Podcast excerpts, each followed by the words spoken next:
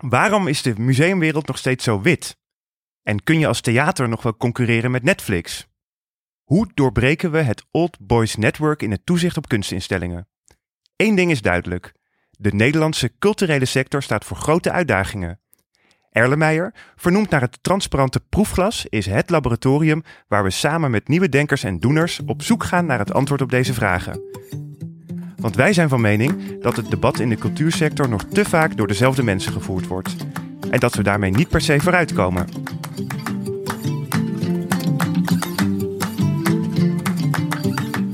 Vanuit Vondel CS in Amsterdam zijn dit Roy Kremers en... Naima Boustaoui. In de Erlenmeyer podcast staan we samen met een inspirerende gast stil bij urgente thema's. In de komende afleveringen bespreken we het thema culturele diversiteit. En vandaag trekken we cultuur uit musea en presentatieinstellingen en duiken we het nachtleven in. Onze gast van vandaag is Emma van Meijeren. Zij zet zich in voor een inclusiever nachtleven. Ze maakt onderdeel uit van de organisatie Dance with Pride en daarnaast is ze DJ, journalist en schrijft ze onder andere voor Vice en Glam Cult. Welkom Emma. Hi. maar eerst gaan we naar muziek luisteren.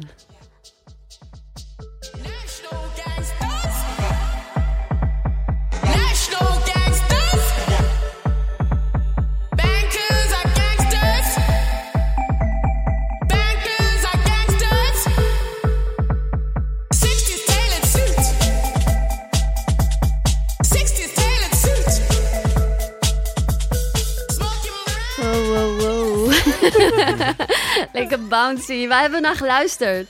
We hebben geluisterd naar de Lizza remix van Farai's National Gangsters. Mm, en waarom heb je dit nummer uitgekozen? Um, omdat ik Lizza echt een hele toffe artiest en DJ vind. Mm -hmm. Zij uh, komt hier uit Amsterdam. En ze is denk ik ongeveer vier jaar geleden of zo is ze begonnen met draaien. Uh, toen was ze echt nog 16, dus ze is nu 20. Uh, ik vind haar gewoon een hele goede DJ, maar ook de feestjes die zij geeft samen met haar vriendin Senne, geeft ze het feestje Triple X. Echt de leukste feestjes van Amsterdam. Tof. En, en de, ik luisterde net even naar de lyrics. En het is ook best wel activistisch, hè? Uh, bankers are gangsters. Als je dat in de club hoort. Dat is goed, toch? Moet je toch even nadenken. Dat mag altijd. Ja, dat is toch goed. Misschien wel leuk. Uh, ik, je hebt zelf een, of nee, daar ga je misschien zelf nog iets over vertellen, maar zelf ook een podcast. En uh, recent, of nou, het was vorig jaar alweer, Lisa geïnterviewd. Uh, mm -hmm. ja, ja, samen met Elias Mazia maak ik De Schemerzone. Dat is eigenlijk een podcast waarin wij proberen om de gesprekken die we vaak in de nacht hebben, overdag te hebben. Mm -hmm. En daarvoor hebben we Lisa toen ook uitgenodigd. En um, ik vind haar kijk op het nachtleven heel interessant. Ja, dus voor luisteraars die, die daarover willen horen, luister vooral naar de, de Schemerzone. Yes. En het is met Elias Mazian, hè? Ja. Ja, de DJ. Yes. maar goed, wie is Emma? Waar, uh, waar, kom je, waar ben je opgegroeid? Ik ben opgegroeid in Houten. Dat ligt net naast Utrecht. Um, ja, typische suburb met mijn vader en mijn moeder. Ik ben enigst kind. Ik uh, heb niet zo'n heel erg uh, interessante jeugd gehad. Toen ik 18 was, verhuisde ik naar Utrecht om liberal arts and sciences te gaan studeren. Of ja, eerst ging ik nog wat anders studeren, maar uiteindelijk vond ik mijn pad bij liberal arts and Waar sciences. begon je? Wat ik eerst Ja, ja, ja. Rechten. Ah. dat was hem niet helemaal. Um, en toen heb ik een tijdje in Utrecht gewoond. Toen ben ik naar Californië verhuisd. Uh, daar ben ik feminist studies gaan doen. Dat vond ik heel erg vet. En toen kwam ik terug en toen moest ik afstuderen. Ben ik bij Glam Cult stage gaan lopen. Uh, toen kwam ik erachter dat ik het heel leuk vond om te schrijven, vooral over muziek. En um, toen ben ik in dezelfde tijd dat ik bij Glam Cult stage ben gaan lopen, ben ik ook um, mee gaan doen met de bezetting in het Maagdhuis. Oh ja. En dat was voor mij best wel een belangrijk moment. Welk jaar was dat ook weer? Dat, is een Dat was gebeurd. 2015, geloof ik. Ja. En um, ja, toen leerde ik het activisme een beetje kennen. En Waarom stond jij daar? Ja, dat is een goede vraag, want ik studeerde toen niet eens aan de UvA. Ja. Maar um, Solidariteit? nou, wat het eigenlijk was in eerste instantie vond ik, um, vond ik de bezetting een beetje elitair. Zeg maar, ik, het, het kwam heel erg vanuit de humanities en dat studeer ik natuurlijk zelf ook. Maar ik vind een beetje, ja, als er in alle sectoren bezuinigingen zijn, vind ik het soms niet heel erg chill om dan te zeggen van, maar niet bij ons studenten. Ehm, maar toen kwam er op een gegeven moment de groep University of Color. Een vriendin van mij, Soraya, die uh, was daarmee begonnen. En zij stonden voor de dekolonisatie van het onderwijs. En dat was net iets waar ik heel erg mee bezig was. Um, ik vond het heel belangrijk om na te denken over de verschillende machtsstructuren die ook binnen een universiteit um, een rol spelen. En zij deden dat op een hele intersectionele manier. En daar wilde ik graag achter staan. Dus Mhm. toen, uh, ja, en dat gebeurde in het Maagdenhuis. En uh, daarvoor was het toch wel een hele bijzondere plek, omdat er gewoon heel veel urgentie was om dat activisme echt te doen. En waar, waar, komt dat bij jou vandaan? Weet je, weet je dat, het activisme? Um, nou, ja, het activisme weet ik niet. Dat, dat gebeurt gewoon als je het belangrijk vindt. Maar de reden dat ik die dekolonisatie zo belangrijk vond, was omdat mijn vader uit Curaçao komt. Um, zijn ouders, of ja, grootouders zijn Nederlands en zijn daar gekomen in de jaren 60 om uh, bij, nee, in de jaren 20 om bij de Shell te werken. En um, ik ging gewoon steeds meer nadenken over wat doet mijn familie op Curaçao en hoe zit dat in elkaar. En daardoor ja, vond ik dat thema dekolonisatie gewoon heel belangrijk. Mm -hmm. Nou, wat kun je misschien wat toelichten over wat jij verstaat onder wat dekolonisatie uh, betekent? Um, Oeh, dat is zo'n moeilijke vraag. ik denk dat, uh, dat het gaat over um, op een heel concrete manier over het um, afbreken van de macht die het Westen nog steeds in de hele wereld heeft. Mm. Dus voor mij werd dat dan specifiek, ging dat over het Caribisch gebied, omdat ik het daar zie hoe Nederland nog steeds volledig de macht heeft over Curaçao. Ik bedoel, we kunnen zeggen dat het een, een uh, eigen land is en dat is het ook, maar Nederlanders maken op zoveel manieren nog, uh, hebben daar nog de macht en Amerikanen ook overigens. Um, en dan op een ja, meer symbolische manier betekent het ook hoe we in Nederland uh, ja, onszelf gewoon en het Westen als the center of the universe. Maar ik, ik vind het toch wel interessant, want uh, uh, nou ja, als ik het zo hoor, dan kom je eigenlijk vanuit een best wel geprivilegeerde positie. Hè? Ik bedoel, Mhm. jouw ouders en jouw grootouders, die woonden daar, werkten voor Shell en verdienden waarschijnlijk veel geld en hadden een prettig leven. Um, maar uh, maar je, op de een of andere manier is er toch iets bij jou gebeurd waardoor jij dacht, hè, ik ga er toch kritischer uh, naar kijken. Uh, ik, ik, dit, dit is niet een van, vanzelfsprekendheid. Wat, wanneer gebeurde dat? Um, ik denk dat het voor mij een, een, heel academische achtergrond had. Dat ik zelf Mm. ook postcolonial studies en dat soort teksten ging lezen. En um, ja, dat je gewoon geloof dat mensen niet op basis van hun geslacht, niet op basis van hun ras, niet op basis van hun seksualiteit, een onderscheid tussen mensen gemaakt moet worden. En um, in de context van Curaçao zie je gewoon heel erg dat dat wel gebeurt. In Nederland natuurlijk ook, maar um, op Curaçao zie je dat op een andere manier wel. Hoe, uh, je, want je vader komt van Curaçao? Ja. ja hoe, hoe, hoe kijkt hij daar tegenaan? Um, in mijn familie zijn niet per se heel erg veel um, ja, mensen zijn daar niet heel erg mee bezig. Nee. Op een day-to-day basis. Mijn familie is nu gemixt. Het zijn witte en zwarte mensen die, zich, ja, die elkaar als familie Mhm. zien. Um, ja. Ja, die zijn, ja, mensen zijn daar niet iedere dag mee bezig of zo, maar... Maar, meer dat, dat, uh, dat, dat jij, want ik weet niet, jij gaat dingen bevragen. Werd het al Mm. eerder be bevraagd in jouw familie bijvoorbeeld? Of is het echt vanuit jezelf? Nee, en het Nee, wordt ook niet altijd op prijs gesteld. Nee, dat- Nee? Nee? nee. Want wa- waarom uh, niet? Um, ja, ik vind het moeilijk om dat voor iemand anders te beantwoorden. Maar ik denk dat mensen uiteindelijk toch willen geloven dat, dat je niet bepaalde privileges hebt vanwege iets wat je niet hebt gekozen. Um, en dat snap ik ook, maar ik zie dat anders. Ja, Het kan ook voor spanningen zorgen. Ik bedoel, als je, als je steeds kritisch eh, eh, bent tijdens ieder eh, kerstfeest. En, eh, dus ik kan me voorstellen dat het ongemakkelijk is. En dat je daar toch mee moet leren leven. Of moet mee leven. Ja, steeds. ja, maar ik denk als je het niet zegt, is het ook ongemakkelijk. Ja. Toch? Ja. Uh, ja, daar zullen Ja, mensen kunt- ook ja. anders tegenaan kijken. ja. Maar het is, uh, ja, het is wat dat betreft denk ik iets wat ook wat breder speelt. Niet alleen in, ik denk ook momenteel heel uh, actueel is in, uh, in de samenleving uh, Ja. waarin, wij, uh, waarin we leven. Um, dus daar. Alle families zullen het hier over hebben met kerst wel, toch? nee, Ja. bijna niet. Nee? nee. Maar ik bedoel, ik bedoel misschien niet op die manier, maar ik bedoel uiteindelijk, families hebben altijd politieke gesprekken, ook Ja. als het niet, als het niet op een manier is Ja. waarbij dan bijvoorbeeld dekolonisatie centraal staat. Het is ook niet zo alsof ik op die manier altijd aan mijn dinertafel zit, maar ook als iemand gewoon eh, weet ik veel, aan de dinertafel zegt... eh, ik vind dat Zwarte Piet moet blijven. Dat is ook iets heel politieks. Ja. Zeker. En daar zal vast ook niet iedereen aan die tafel dan mee eens zijn. Nee, klopt. Dat is. eh, nee, ja, ja. ja, nee.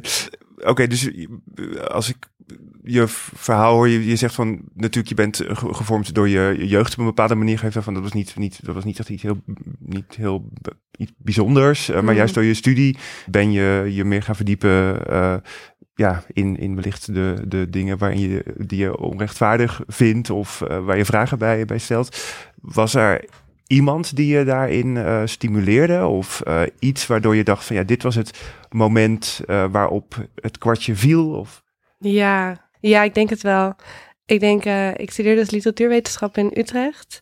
En op een gegeven moment kregen we een vak en dat was, heette cultuurkritiek. En ehm daarin gingen we de teksten lezen van Judith Butler, onder, onder andere, die heel veel over ja, dat gender dus een sociaal construct is. Nou, dat was Mm. best wel een eye-opener voor mij. En, en de- ben je er toen op dat moment meteen iets mee gaan doen? Of was het toen meer iets van een soort zaadje was geplant en Ja, nee, nee. Ik was toen gewoon echt alleen een student, weet je wel. Dus je schrijft daar dan een essay over en dan laat je het weer gaan. En ik denk, ja, ik denk dat het maagdhuis echt een punt was voor mij waarop ik me besefte ook dat ik iets kon doen. Mhm. Want ja, dat weet je anders misschien niet per se. En je noemde net al iets, eh, je noemde inter- intersectioneel denken. Ehm, kun je daar wat meer over vertellen wanneer dat moment kwam voor jou toen je inzag van hé, hey, Mhm. Ja, ik denk ehm, dat dat dus echt door University of Color ook kwam. Omdat intersectioneel denken is iets wat je dan, wat ik bij mijn opleiding ook wel kreeg. Maar het is één ding om theoretisch te lezen dat, dat je eh, identiteit dus intersectioneel kan zijn en iets anders om het mee te maken. En ehm, ik denk dat in het maagdhuis wat heel belangrijk voor mij was, was dat ik dus mee ging doen met decolonisatie en, en ook een onderwerp wat dus door studenten van kleur ingezet werd en ik ben wit.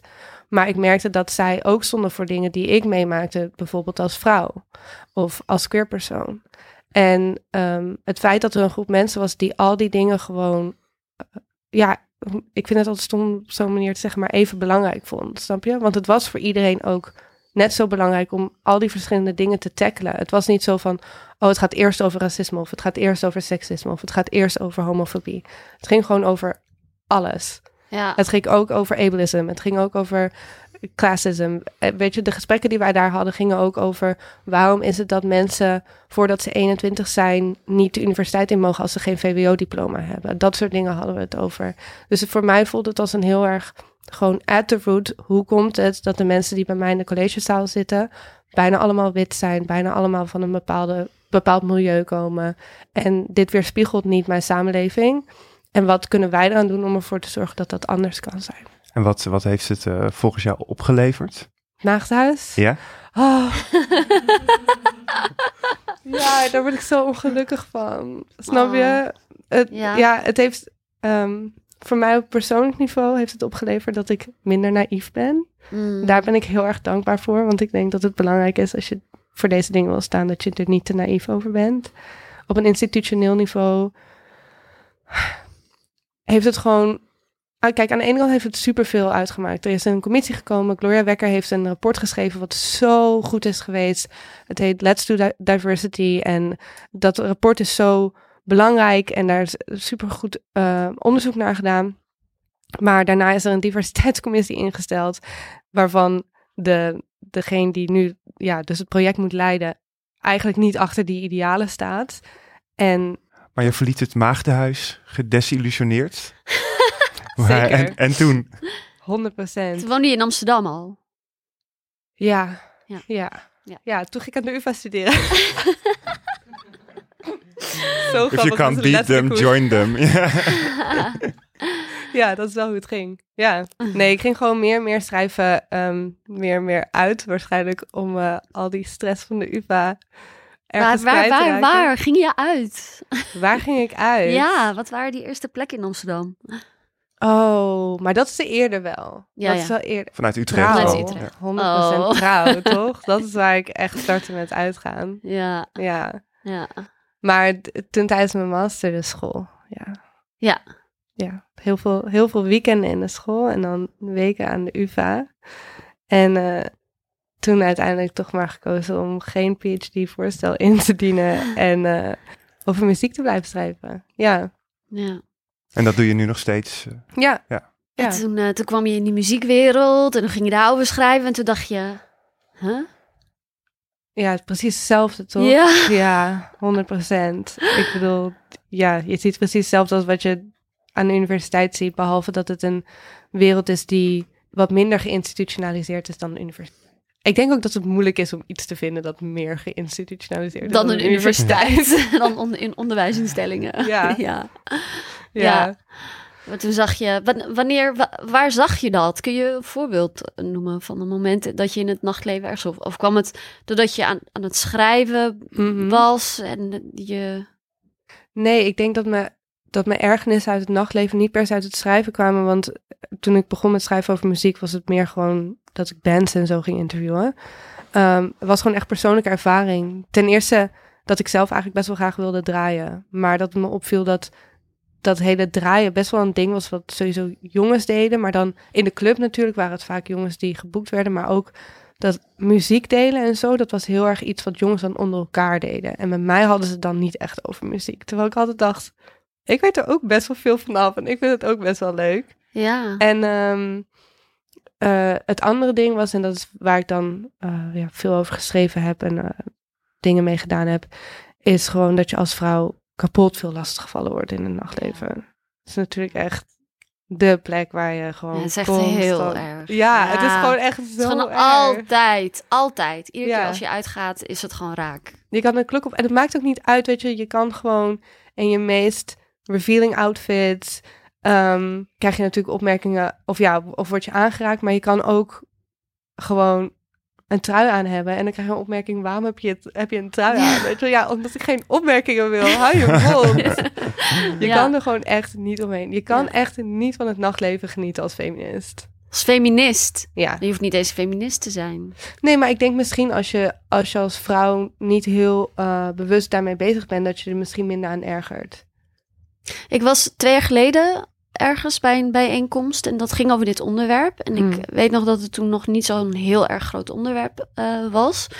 Maar ik vond het wel echt super belangrijk. En ik bracht het in en ik kreeg echt een mega tsunami overheen, over me heen van vrouwen die zeiden: stel je niet zo aan. Vrouwen. Ja, Ja, Ja? dat was de toon. Stel je niet zo aan. En als je, er was zelfs één iemand die zei: ja, als je dit nu ook nog eh, gaat, eh, gaat, eh, eh, gaat reguleren, ja, dan is er helemaal wat- niets meer aan. Maar wat reguleren dan? nou, dat, Norm- dat, dat je gedrag? Ja, niet nee, maar zomaar wel aan, aangeraakt wil worden. Dat, niet- ja, maar dat hoort er toch bij, zeiden ze toen. Nee, dat iemand je even je? in je billen knijpt of even, even aanraakt, dat is toch gewoon, dat is toch leuk? Nee, ik vind dat niet leuk. Ik heb geen toestemming gegeven. Nee, nee, maar dit- ik ben een beetje ver- verbaasd dat dat, Ja. dat, dat zeg maar de... de Dus het was de- een bijeenkomst met vrouwen. Ik was echt in shock. ja, Ja, maar ik zie het ook helemaal voor me. Want het Ja. idee is toch dat je gaat uit om een leuke tijd te hebben.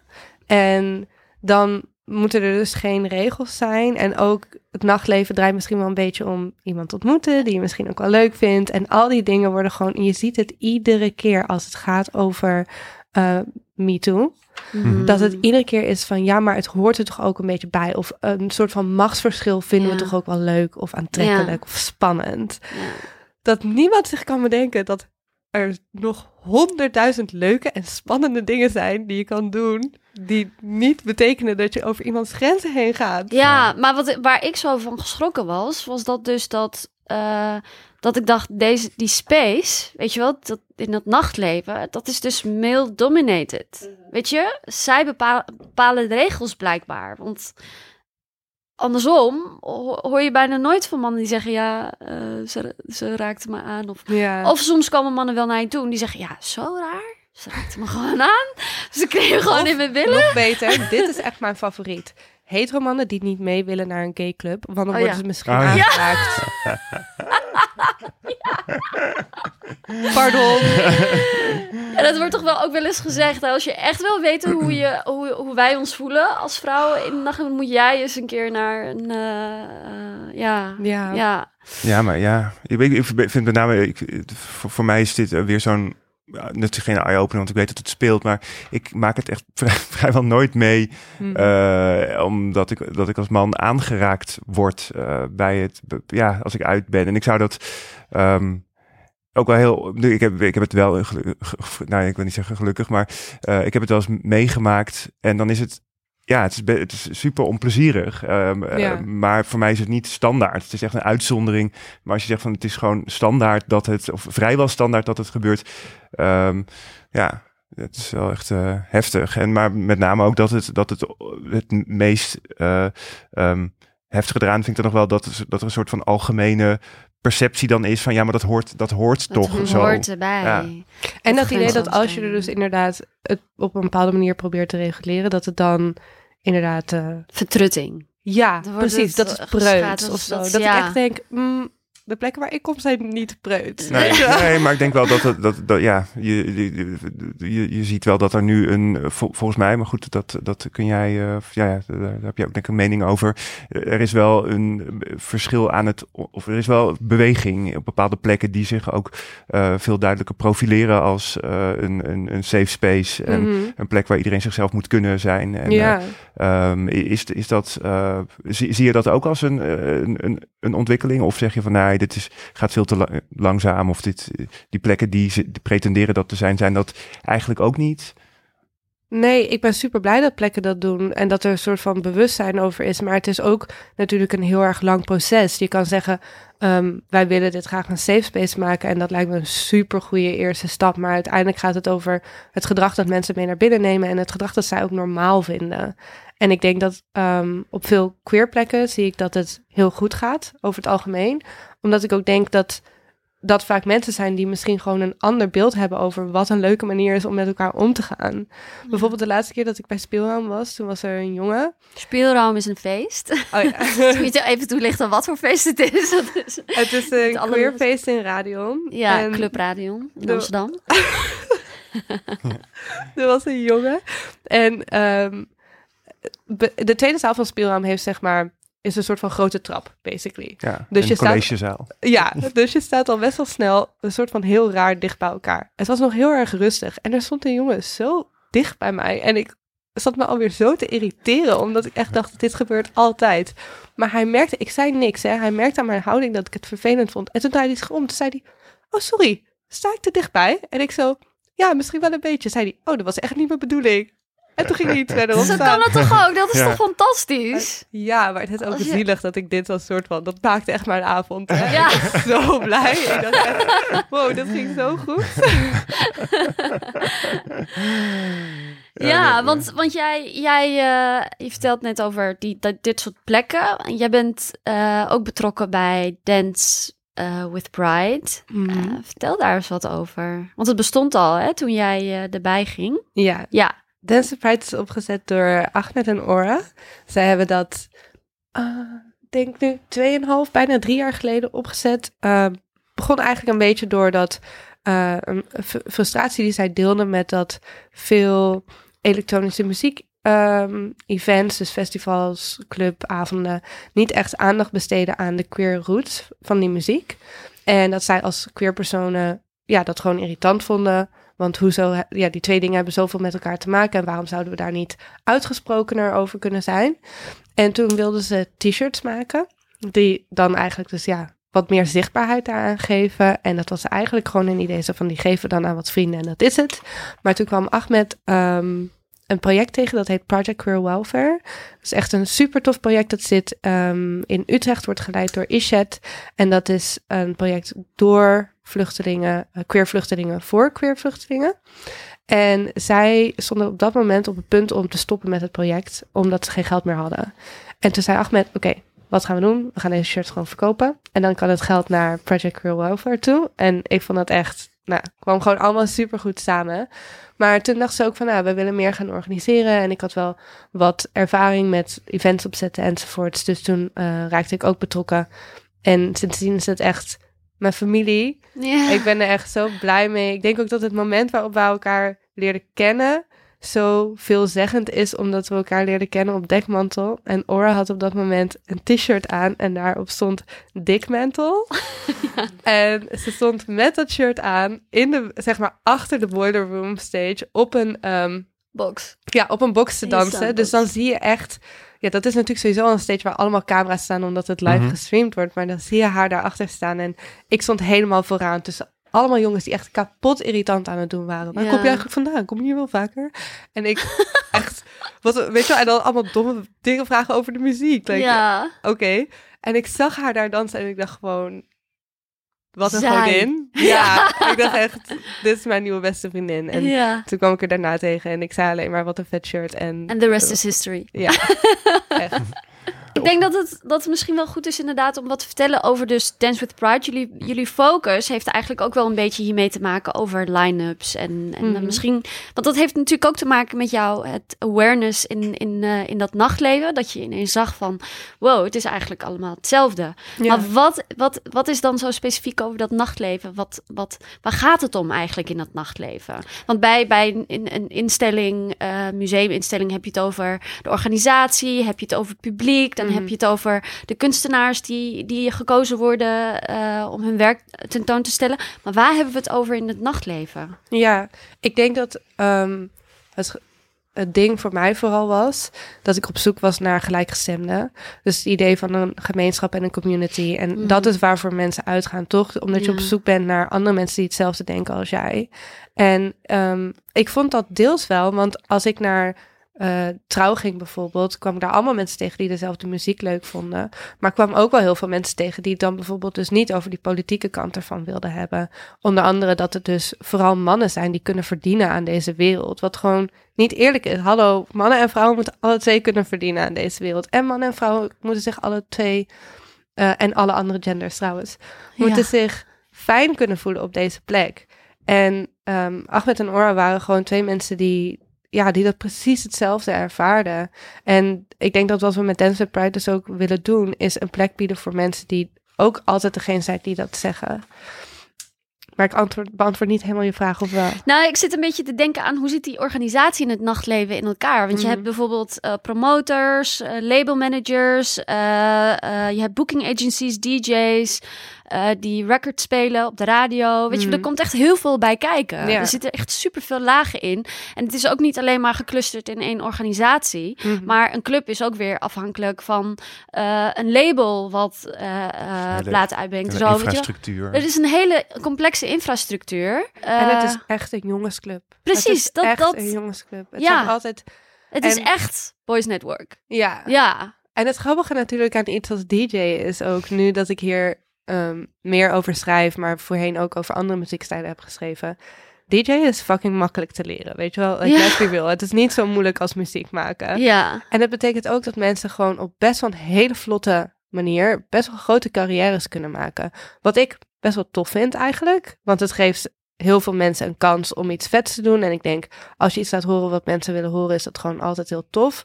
Maar hoe komt het dan dat dan alsnog het een bepaald type mens is dat altijd in één keer mag groeien? En wie zijn de gatekeepers? Ja, de, ja, maar heel weinig mensen natuurlijk, echt die boekers. Ja.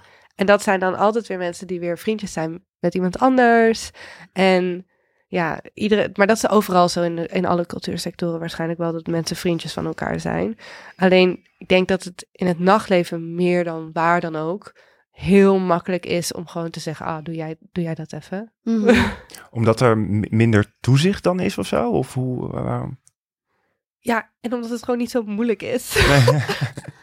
DJ'en Ja. bedoel je? Ja, maar ook al die andere dingen, weet je wel. Ja. Ehm, ehm, stage manager zijn of eh, ja, noem, het, noem iets. Ja. Je hoeft er niet, you don't need Je hoeft niet een PhD eh, te hebben gehad om stage man- manager te worden. Nee. Ja, maar ik, ik, ik schrok wel hoor. Want eh, tenminste, dit zijn, dit zijn cijfers. Dat, ik las dat 10% van de acts op de, de, de 10 meest invloedrijke festivals bestaat maar uit vrouwen. En, en dan is de line-up Mhm. is dan met 40 DJ's. Maar dit was twee jaar Mhm. geleden, geloof ik. Dit is, denk je dat er wat verandert? Ik geloof namelijk wel dat Dance with Pride invloed heeft gehad op, op die discussie.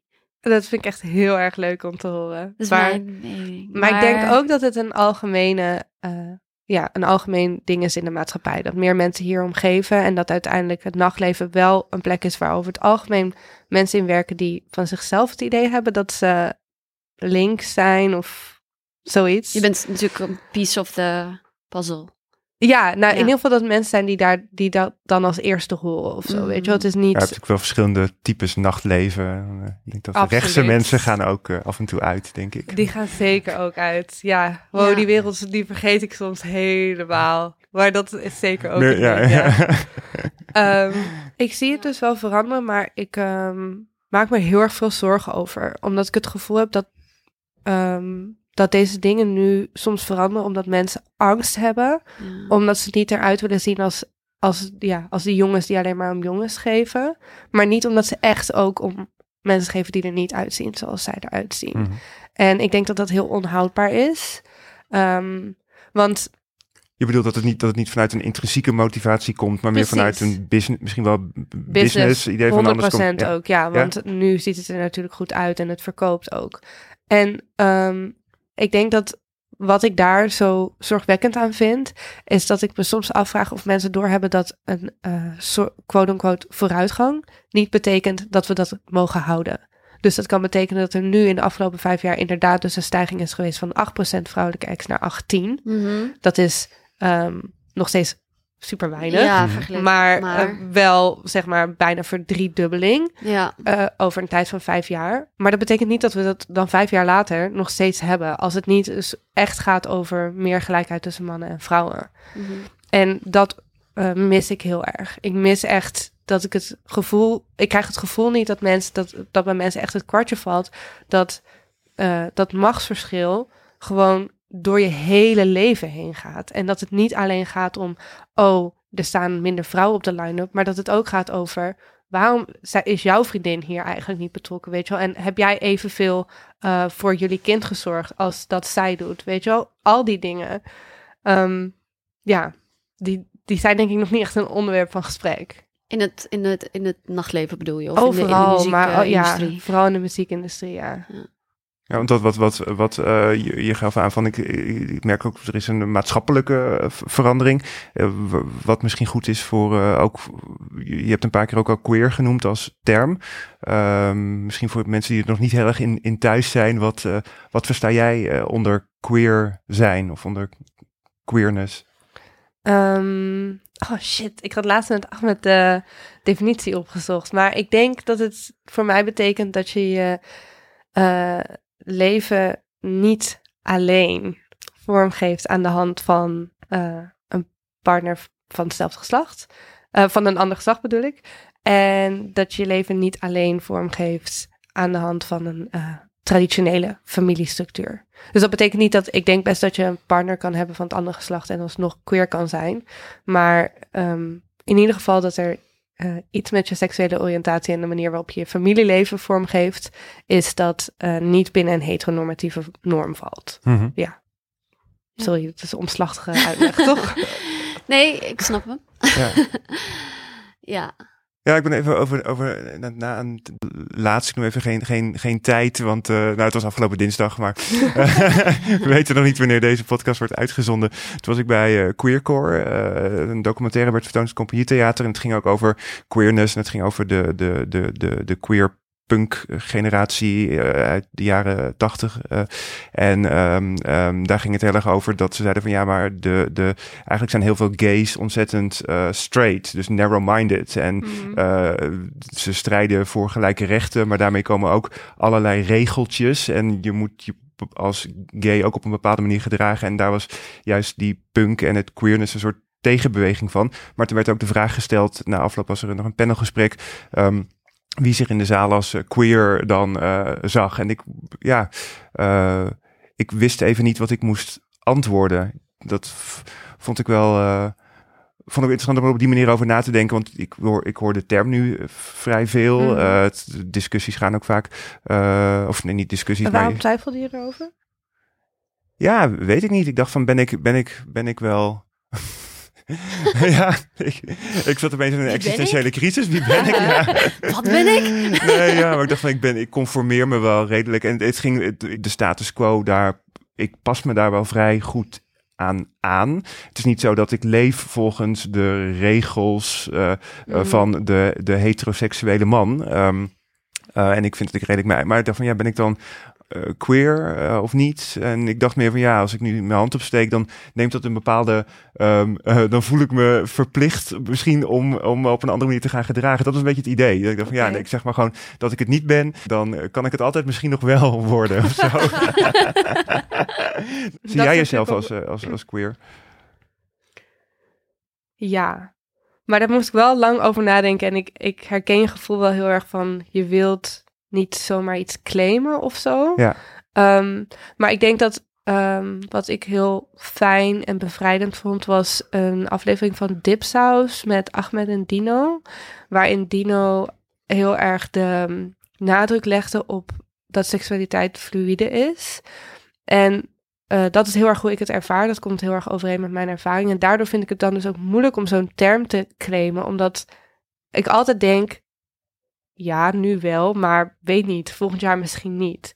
Maar ik probeer dat een beetje te laten gaan. Mhm. Want misschien is dat ook gewoon prima. Misschien is dat nu zo en over tien jaar niet en over twintig jaar weer wel. Ja, en waarom zou je jezelf moeten labelen trouwens ook? Ja, nou, ik vind wel dat dat ook wel echt een functie heeft. Want het betekent wel dat je ook ergens voor staat en een, ehm, voor bepaalde idealen staat en voor een bepaalde community staat. En wat ik wel heel belangrijk vind aan het woord queer is een soort van dus verbindenis tussen mensen die eh, homo, lesbisch, trans ehm, en die soort van alliantie tussen Mhm. mensen die heel verschillende ervaringen hebben, vind ik wel echt super belangrijk. Omdat ik denk dat we elkaar nodig hebben. Mhm. Ehm, ja, even terug naar dat eh, aspect. Hè, want we hebben het net over man-vrouw eh, verhoudingen gehad eh, in het nachtleven. Maar daarnaast heb je natuurlijk ook weer kleur. Mhm. En ik weet niet of jij bekend bent met het meest recente onderzoek wat uitgevoerd is door hoogleraar aan de VU, Maurice Kreul.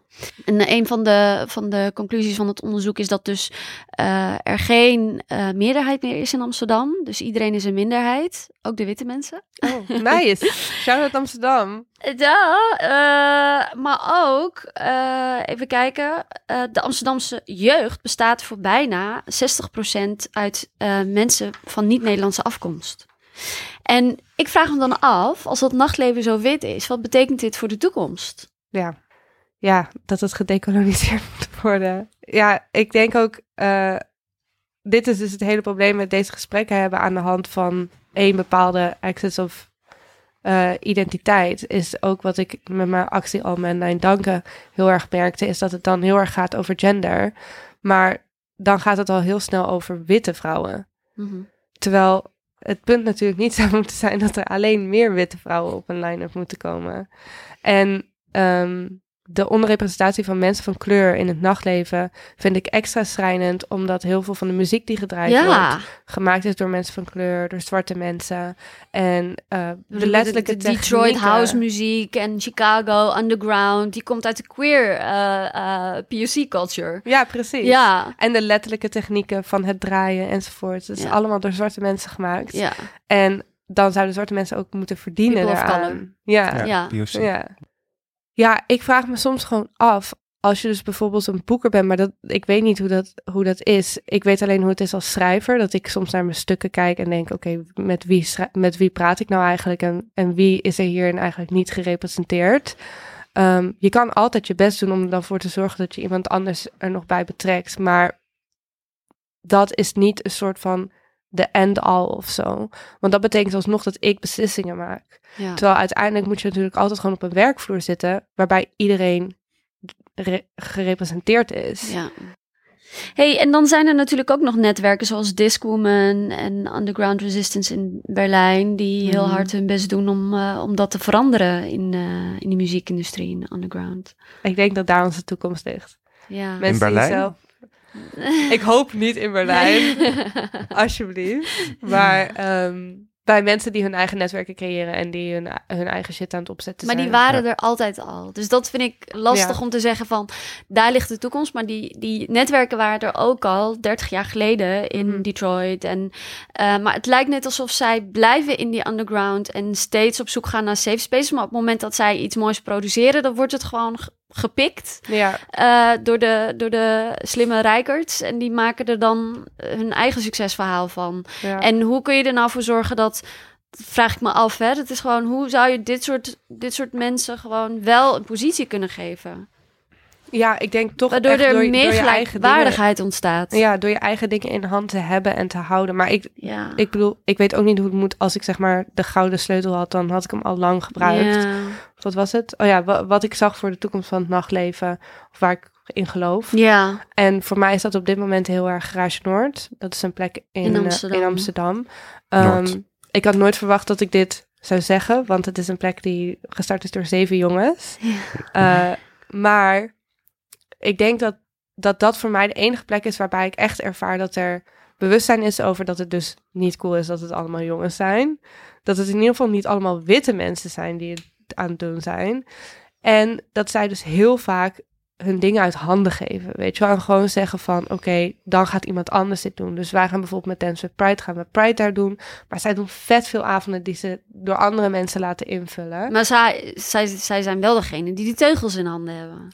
Dus delen zij hun positie ook met die mensen? Of nou, nodigen ze ook anderen uit om, om Garage Noord te, te leiden en te bestieren? Want in die end denk ik dat het daarom gaat. Hè? Mhm. Je kan nu, eh, omdat het zo, zo, zo trendy is om divers te zijn, kun je natuurlijk heel makkelijk gewoon mensen uitnodigen, curatoren uitnodigen en divers programmeren. Mhm. Maar in die end gaat het erover, kunnen we de macht delen met z'n allen? Ja, en kunnen andere mensen eraan verdienen. Ja, Precies. ja dat is echt het ding. En dat, dat, is, dat zie ik Garage Noord nog niet doen. Ze cureren Eh. met mensen, ze gooien het open, maar in die end, ze zijn degene die aan de touwtjes uh, Nee, dat zie ik echt anders. Omdat ik denk dat zij van alle plekken in Amsterdam bij far de meeste vrouwen boeken. En d- ze betalen ze. Like, dat het, soms is het zo simpel dat een vrouw daar gewoon een avond haar geld kan verdienen. En ik, ja, Ja, maar dat kan no- alsnog tijdelijk zijn. Snap je wat ik bedoel? mhm, absoluut. Ja, ja, ja. Dus als daar, als, de, als hun organisatie van zeven mannen, Eh, als daar een, een, een, nou ja, een gelijkwaardigheid, dus een mixing komt van mensen die, eh, die een mooie afspiegeling zijn, afspiegeling zijn van deze Ja. stad, ja, dan geloof ik het. nou, ik denk dat wat ik vooral bedoel is eh, mensen en... eh, want in Amsterdam is er natuurlijk veel, zijn er veel gesprekken over vrijplaatsen, toch? Ja, en over hoe die verdwijnen enzovoort. En uiteindelijk gaat het over hoe geïnstitutionaliseerd is onze stad en vooral de cultuur in onze stad. En ik denk dat Garage Noord een goed voorbeeld is van een plek die, ja, die van bottom-up is gekomen. En daarom geloof ik erin. Black Archives ook een voorbeeld van mensen die iets voor hun community doen. En niet onder, zeg maar, want kijk, het stedelijk had ook kunnen zeggen van, oh, wij gaan, eh, weet ik veel, stedelijk black beginnen en dan vragen we twee zwarte mensen om over de eh, zwarte geschiedenis van Amsterdam onderzoek te doen. Mm. Ik denk dat dat veel minder powerful was geweest dan de twee mensen die het nu gewoon in handen hebben. En ik hoop dat dus in dit hele gesprek dat we minder wachten op.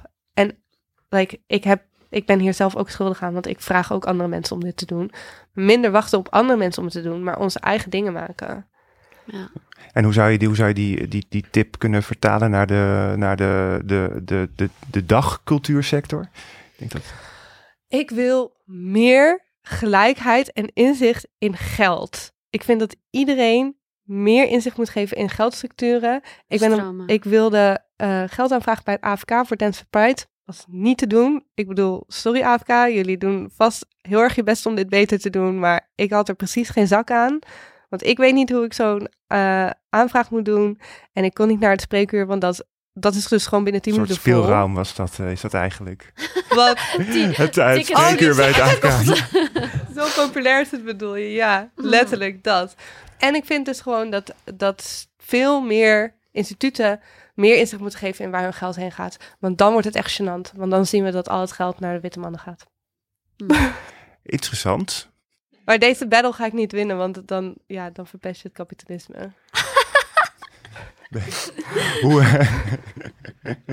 ik wil zeggen, hoe, hoe, hoe- ben, je, ben, je, ben je positief over de toekomst? Ik wil niet denken positief en negatief. Nee? Ik heb hoop, dat is belangrijk. Ja. Ik Wat- heb genoeg hoop, maar ik ben niet positief. Waarom zeg je, want ik wil niet denken in eh, positief, positief of negatief? Wat- Omdat ik vind dat we altijd heel compulsief bezig zijn met dat alles positief en leuk moet zijn. Terwijl sommige dingen zijn gewoon niet leuk. En Wel. sommige dingen... Moet er wel gebeuren. Ja, en sommige dingen denk ik dat die ook niet, ook niet over tien jaar beter gaan zijn. En ik, ik- als ik op zo'n manier denk, dan wil ik niet door blijven gaan. Of dan denk ik, ja, la- weet je wel, ik, Ja. ik doe wel lekker mee met de rest, want het, maakt, het boeit toch niet. Dat is het ergste, toch? Als je denkt dat het niet meer boeit. Als je onverschillig eh, Ja. wordt. Ja, ja, ja. En ik, ik denk wel een soort positief re- rela- relativisme of zo. Dat je, ja, maar dat is misschien is dat wel hoop hebben.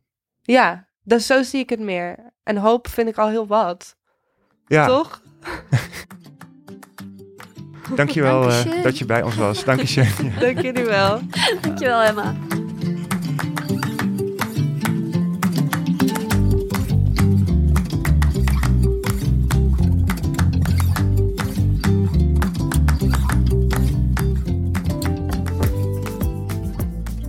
Yes, dat was de Erlenmeyer podcast nummer drie. Wat vond jij, Roy?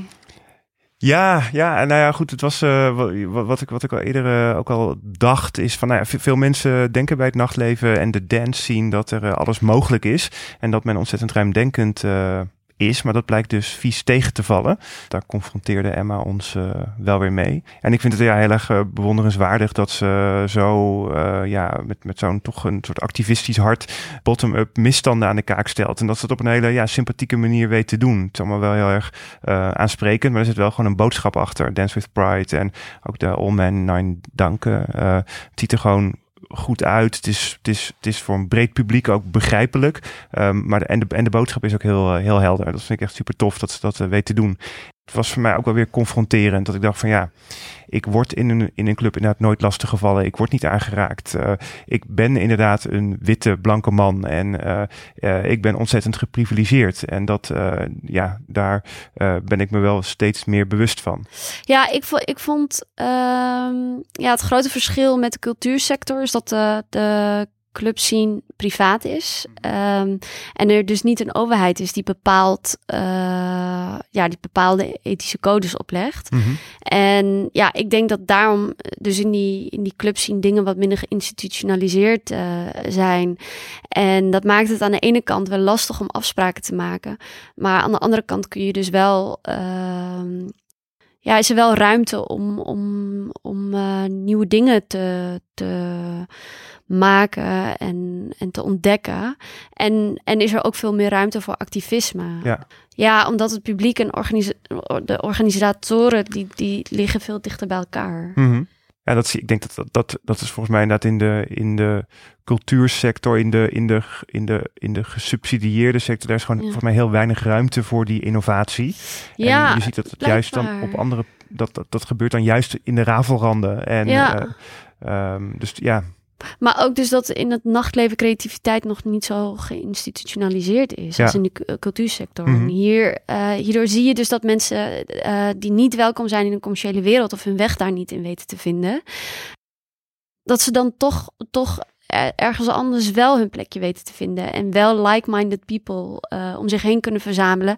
En dan is er ineens zoveel ruimte voor hele bijzondere mooie dingen en ook, ook, ook eh, nieuwe muziekstromingen die ontstaan. En dat, volgens mij kan dat echt niet als alles helemaal dichtgetimmerd is en super geïnstitutionaliseerd is. En, eh, ja, en de vraag is, als je dan terugvertaalt naar de, die traditionele Ja. cultuursector, is, is het eigenlijk wel mogelijk binnen onze, onze, de traditionele cultuursector? Dat, die, die, Dat, die- vrije, ja. dat innovatieve, dat, dat los van alles bij elkaar komen, like-minded people opzoeken en Ja. iets geks. En niet, ze zijn niet per se afhankelijk van subsidies Mhm. en, voor, en van verantwoordingen die steeds maar worden af, moeten worden afgelegd over, over de verkregen subsidies. Ja. En, Ja, dus wat dat betreft zit er in alle, in beide, en, en beide, beide kanten hebben een keerzijde. mhm. En, en beide, beide kanten bieden weer mogelijkheden. Ja, Ja. ja. de ene is geld. Ja, ja, nee, ja wat, wat, wat, ik, wat, ik, eh, wat ik wel opvallend vond, is dat, eh, dat Emma aangaf dat het haar zo lastig is om financiering te vinden voor, eh, voor projecten. Ze noemde dat even dat ze dan te laat was voor het spreekuur bij het AFK. Ja, dat, dat is ontzettend populair. En dat ik denk van ja, oké, het is natuurlijk goed dat het populair is, blijkbaar is er behoefte aan. Maar daardoor wordt het tegelijkertijd ook alweer heel lastig om er om, om, om, om er binnen te komen, om dat geld te krijgen, om daar een, überhaupt een afspraak voor te maken. En dat ik denk dat, dat, dat, dat, dat, dat het is supergoed dat het fonds dat doet. Ehm, maar tegelijkertijd is het bijna ook weer het slachtoffer van zijn eigen succes. Hoe Mhm. laagdrempeliger je het maakt. Je kan gewoon langskomen en dan hoor je de dag erna, of, of tenminste hoor je eh, vrij snel daarna of je geld krijgt of niet. Het is natuurlijk heel fijn. Alleen als daar zoveel animo over is, dan, ja, dan moet je, je moet ergens een grens trekken. Dus dat, dat, dat, dat vond ik opvallend. En dat als je echt diversiteit wil, als je echt een nieuw publiek, een, nieuw, nieuw, nieuwe groep aanmaken of ma- makers wil, eh, wil aanspreken.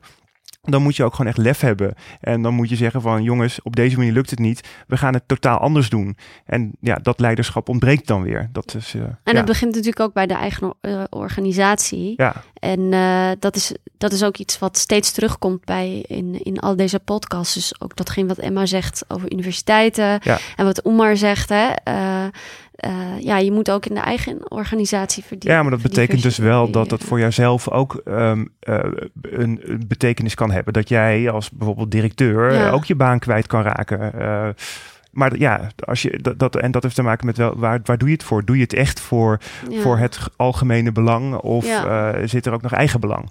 Ja, dat is lastig. eh. Ja, het is lastig. En Ja, maar dat is, daar is wel daar is leiderschap voor nodig. En dan heb je dus weer, we gaan het later nog hebben over governance bijvoorbeeld. Daar heb je echt ook wel, je hebt natuurlijk leiderschap, maar tegelijkertijd heb je ook besturen en raden van toezichten Ja. die ook een belangrijke rol die hebben. ook. Maar daar zullen we nog eh, op terug gaan, gaan komen in, in volgende afleveringen. Gaan nog hele mooie gesprekken komen. Ik hoop het. En wat dichter bij huis is onze volgende aflevering. Wie, eh, wie gaan we dan ontmoeten? Ja, nou ja, met onze volgende podcast zijn we ook aanbeland bij het nieuwe thema, namelijk innovatie. En eh, we gaan in ons volgend gesprek praten met eh, theatermaker, schrijver, producent en educator Ira Kip. En Ira is geboren in Amsterdam. Ze heeft Caribische roots en heeft de afgelopen jaren gewoond en gewerkt in New York. Wat heel interessant is, want New York is ook enorm bezig met, eh, met eh, diversiteit en inclusiviteit in de culturele En sector. innovatie. En innovatie en innovatie. En eh, met Ira praten we dus ook over innovatie. En zullen we natuurlijk ook inclusiviteit bespreken. Ja. Dus eh, let's go. Oké. Dit was de Erlenmeyer podcast. Dankjewel voor het luisteren. En vond je het leuk? Laat dan een review of rating achter. Dan kunnen ook andere mensen deze podcast makkelijker vinden. Wil je op de hoogte blijven of meediscussiëren? Ga dan naar erlenmeyer.nl of bezoek onze Facebookpagina. Tot slot, dankjewel Lieke van Dag en Nacht Media voor de productie. En dankjewel Gerson Meen voor het maken van de introtune. Hopelijk tot een volgende keer. Ciao. Doei!